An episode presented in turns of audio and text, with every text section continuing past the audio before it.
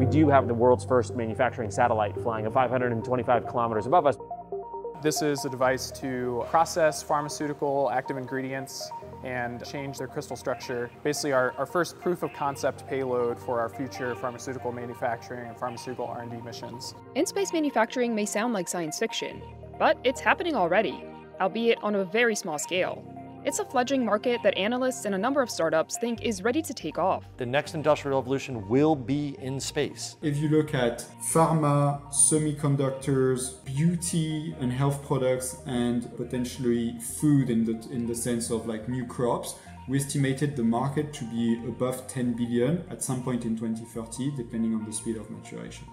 Space offers a unique environment for research and development because its higher levels of radiation, microgravity, and near vacuumless state allow companies to come up with new manufacturing methods or materials that are not possible on Earth. In-space manufacturing is not entirely new. The International Space Station has hosted a number of experiments from academics, government agencies, and commercial customers for things like growing human tissue, making purer semiconductors, and developing new or better drugs. In the twenty twenty-four fiscal year budget, President Biden even set aside five million dollars for NASA to pursue cancer-related research on the I S S. But access to the I S S has always been competitive, and interest continues to grow. When you look at what has historically happened on the International Space Station, you see that there's a huge queue and backlog of people wanting to use the space station to run experiments, to see how you can manufacture and so on. And one interesting leading indicator we've looked into, it's the number of patents which refer to microgravity, which has increased tenfold per year between twenty ten and twenty twenty.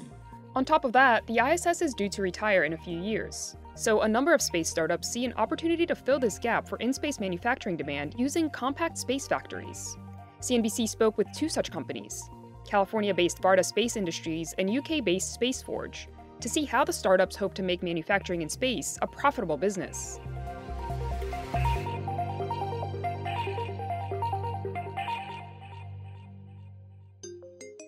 Nestled in El Segundo, California, Varda Space Industries has grown quickly since its inception in twenty twenty, with over seventy people now working at the company's sixty-one thousand square foot headquarters.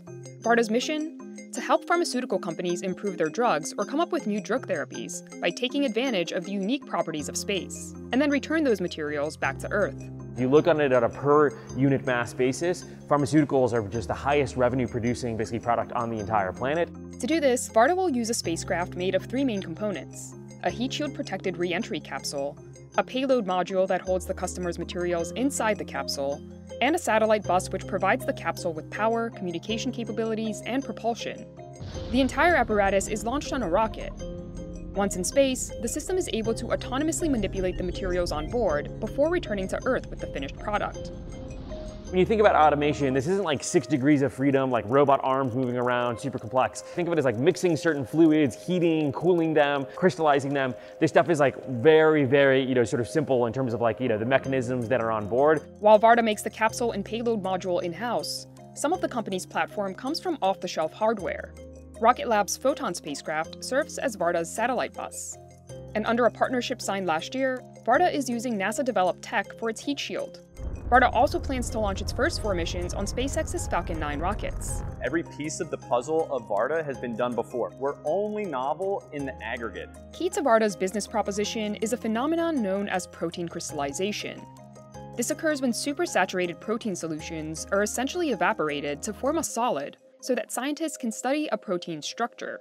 Understanding the crystal structure of a protein can help scientists get a better idea of disease mechanisms, identify drug targets, and optimize drug design. Think drugs that have less side effects, are more effective, or can withstand a greater array of conditions, such as not needing to be refrigerated.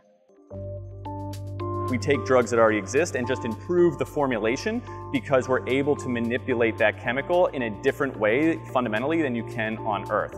Years of research have shown that protein crystals grown in space are much higher quality than those grown on Earth. Drug makers that have experimented with protein crystallization in space include Bristol-Myers Squibb and Merck and Company. In the case of Merck, the company has been experimenting with pembrolizumab, the active ingredient in Merck's best-selling oncology drug, Keytruda. This allowed us to come up with an improved pembrolizumab uh, formulation that we're in long-term testing for stability right now. A lot of drugs like Keytruda are difficult to deliver, and they start off being delivered as I V infusions, so a patient and their caregiver go to this, usually a hospital, and they spend time there for five hours or so going through this infusion process. So what we're looking at to see if we can translate that into a subcutaneous injection that could be given in a doctor's office. Merck's new Keytruda formulation is not on the market yet, but if successful, it could not only make drug delivery to the patient much easier, but may also prove valuable in retaining Merck's patent for the drug. In Q two twenty twenty-three, Merck reported worldwide sales of fifteen billion dollars, with over six billion dollars coming from sales of Keytruda.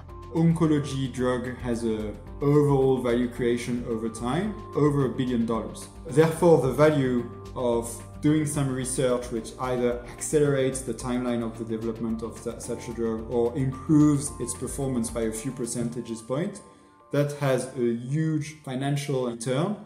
Asparuhoff says that Varda would not be manufacturing a huge amount of material in space, only what is known as the primary active pharmaceutical ingredient.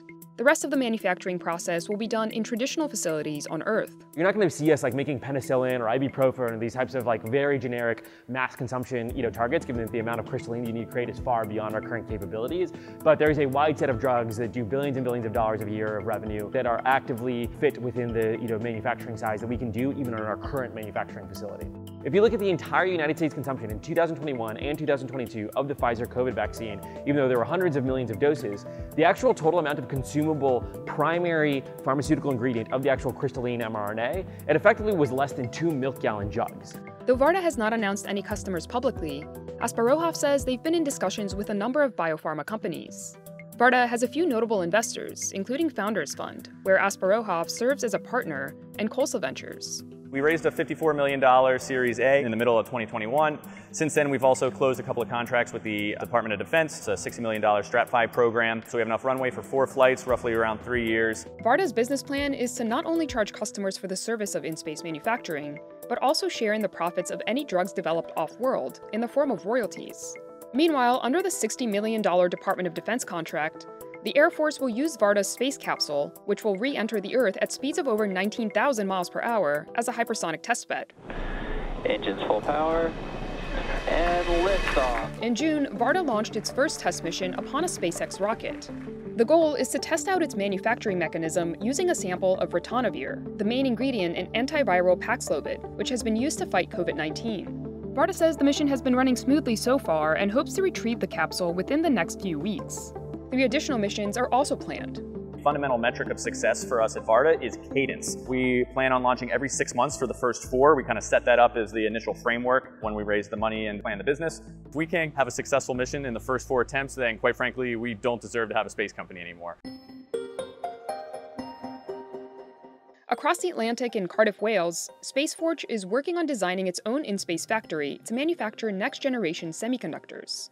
We chose to focus on semiconductors really because that's where our expertise as a company is. We're about fifty percent advanced materials and about fifty percent spacecraft engineering. Western co-founded Space Forge in twenty eighteen. The company now has about fifty employees and has raised over fifteen million dollars, with the European Space Agency serving as its largest customer. Space Forge's goal is to make semiconductor substrates using materials other than silicon, to manufacture more efficient, higher-performing chips.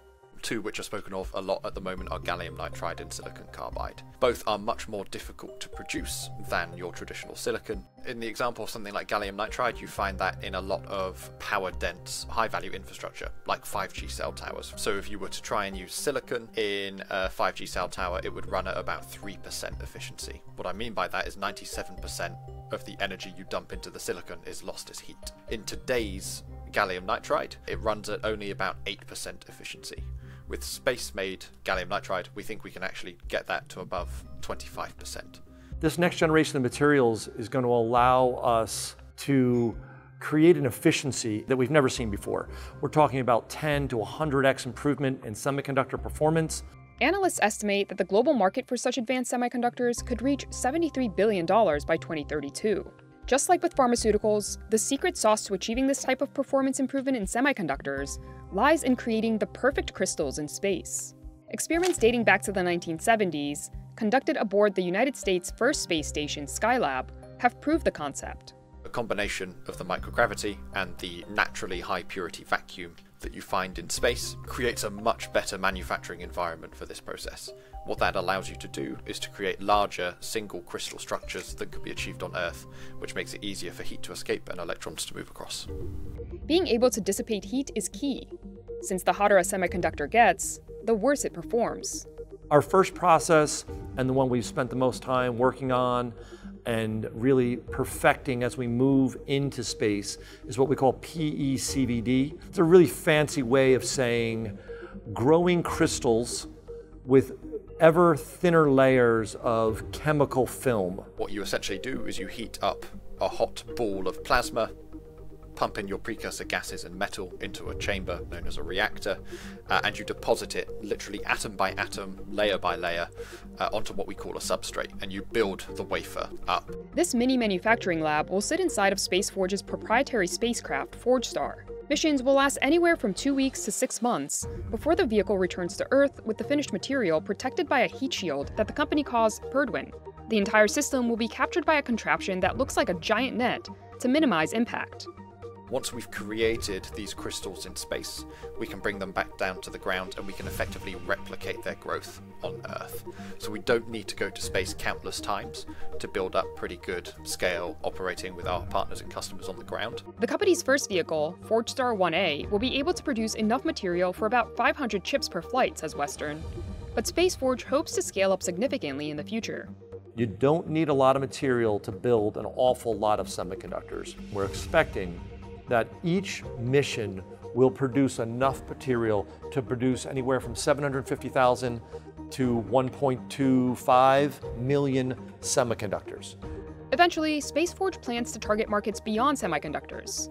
The chemical process that we undertake to grow semiconductors is useful for a whole range of other material classes. Solar cells and photovoltaic production, carbon nanotubes, graphene composites. We've even looked at some platinum-based compounds to allow you to replace lithium in battery supply chains. So we chose that because it provided us with a whole product family from day one that we could go and explore. Western says Space Forge hopes to launch its first mission by the end of the year. This after an initial launch in January on Virgin Orbit's LauncherOne rocket failed. Back in April, the company also announced plans to build a manufacturing headquarters in the U S. There's no question that in-space manufacturing is still a very nascent market, but experts think that could change. As a company, we are convinced that space is broadly gonna disrupt, in a positive way, all industries. Close to any company should have a space strategy. Aside from Varda and Space Forge, a number of other companies, including Space Tango and Redwire, which acquired Made in Space, are also exploring in-space manufacturing. But all these companies face a steep path forward. You're talking about a combination of showing these pharmaceutical partners the, basically the cadence and the reliability they expect from their terrestrial partners. You also have to get over the hurdles of both F A A re-entry approval with like live pharmaceutical compounds, as well as F D A approval of getting G M P compliant so that they actually are comfortable with you being a part of the manufacturing chain and supply chain of this particular, you know, sort of drug candidate. It's a hard problem, and Varda expects that its initial profit won't come from manufacturing at all. We expect to be profitable, you know, in, in a few years when we are standard operation on our hypersonic testbed. Drug development takes a long time, so even when the formulation is complete, you're still a few years out from clinical trials. Even for non-pharmaceutical manufacturing, many questions around regulation remain. If I build the platform in the U K, I launch it from America, and I land it in Portugal, was it an export to the U S? Did I export from the U S to Portugal? Or because the value was generated in space and we're one of the very few platforms in space that comes back more valuable than when it departed, do I have to pay import duties and customs tax? Still, the success of companies like Varda and Space Forge could have implications far beyond manufacturing. Start off with very small, fully automated uh, manufacturing satellites, but over time, as those satellites get larger, you have justification for having humans on board, and that's how you eventually build an industrial park in low Earth orbit. The only way to make humanity a multiplanetary species, in my opinion, isn't just big rockets, but it's having sort of sustained economic activity in space.